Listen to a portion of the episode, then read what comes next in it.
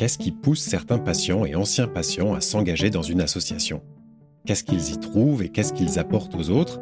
Et pourquoi ce sont parfois les aidants qui s'engagent et pas seulement les personnes malades? À l'occasion du mois des cancers du sang, pour cette troisième saison du podcast Cancer du sang, Nos vies, nous avons souhaité, à travers cinq épisodes, donner la parole à celles et ceux qui ont choisi de donner de leur temps, de leur énergie, finalement une partie de leur vie à une association de patients. Ils sont eux-mêmes malades ou anciens malades, aidants ou ex-aidants, et toutes et tous ont pris la décision, parfois pendant la maladie, parfois plus tard, de s'engager pour les autres. En fait, quand on est malade euh, et qu'on reçoit comme moi euh, énormément de sang, de plaquettes, c'était, j'ai été hospitalisée quatre mois et pendant ces quatre mois, toutes les semaines, j'avais au moins deux poches de sang et une poche de plaquettes c'est énorme. On est dans notre chambre. J'étais dans ma chambre stérile et je me disais, mais c'est génial. Il y a des gens qui sont à l'extérieur et qui pensent aux malades, pensent euh, à aller donner leur sang juste comme ça parce qu'ils savent qu'il y a des gens qui en ont besoin. Il n'y a rien en retour. C'est vraiment un geste altruiste.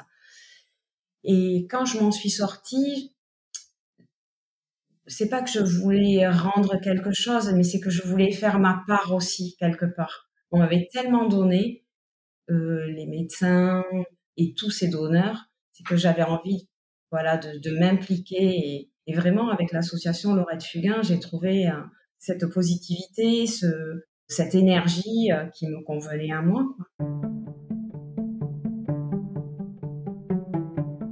Beaucoup d'anciens malades comme Karine, donner du temps et de l'énergie, c'est une manière de rendre le soutien qu'on a reçu pendant sa maladie. Et pourtant, rejoindre une association, ça peut vouloir dire ouvrir la porte à des souvenirs qu'on préfère tenir à distance. Dans ce sens-là, c'est pas toujours une décision facile ou évidente.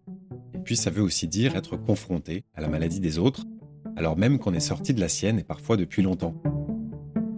Alors moi, j'ai euh, été d'abord malade à l'âge de 30 ans. J'ai eu une leucémie.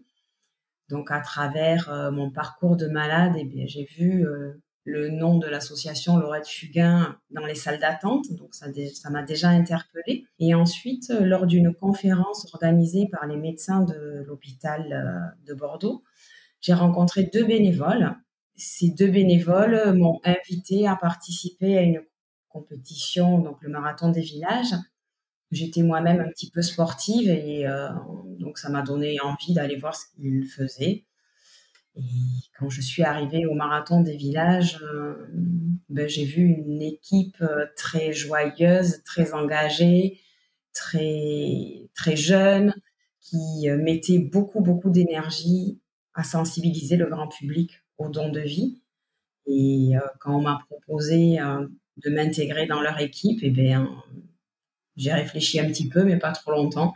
Je suis allée assister à une première réunion et puis une deuxième. Et puis petit à petit, j'ai l'impression que je fais de plus en plus de choses. Mais bon, ça me fait du bien. Ça prend du temps d'être bénévole, mais euh, ça fait du bien de prendre du temps pour les autres.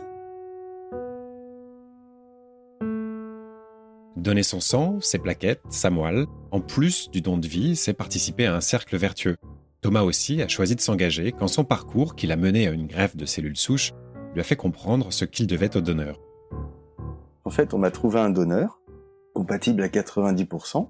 On se prépare psychologiquement à, cette greffe. On est entre l'espoir, parce que la greffe, ça annonce la potentielle rémission, mais c'est aussi un moment compliqué, parce que, un, on n'est jamais sûr de, de l'issue, et puis c'est un séjour à l'hôpital qui est long, avec une durée qui n'est pas déterminée.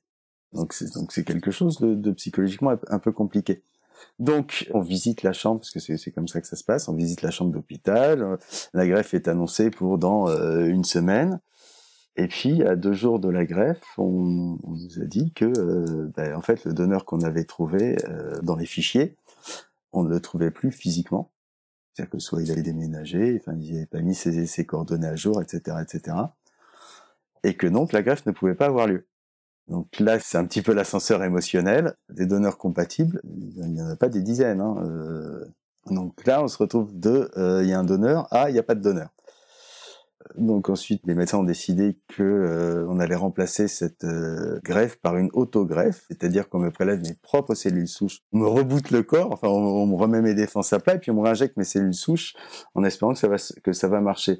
Donc on décide de, de partir sur une autogreffe, ok très bien, on prépare, etc.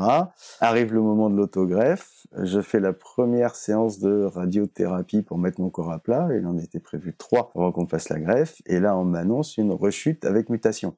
Donc ça, ça veut dire on recommence le traitement à zéro, plus en chimio mais en immunothérapie cette fois.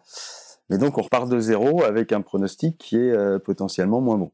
Donc deuxième ascenseur émotionnel. Et à l'issue de ce deuxième traitement, là on m'a retrouvé un donneur et là j'ai pu faire euh, faire ma greffe. Donc vraiment on est sur cet, cet effet montagne russe.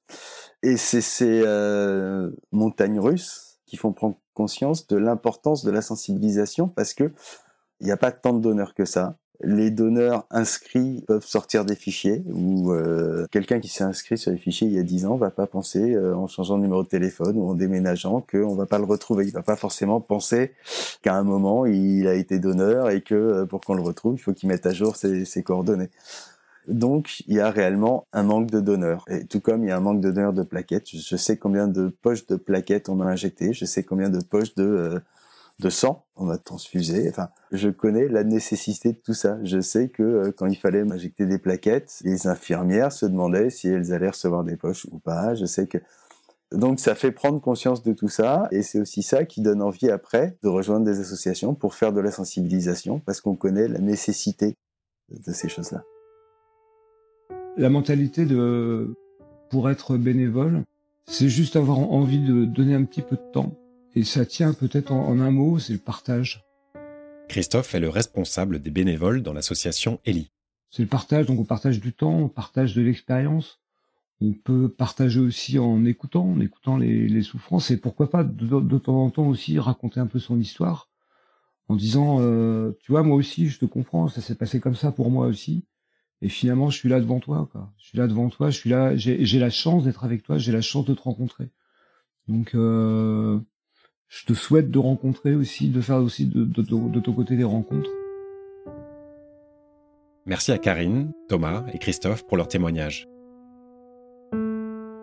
À l'occasion du mois des cancers du sang, retrouvez le témoignage de celles et ceux qui se sont engagés dans une association de patients dans la saison 3 du podcast Cancer du sang, Nos vies, ainsi que tous les épisodes précédents sur toutes les plateformes d'écoute de podcast.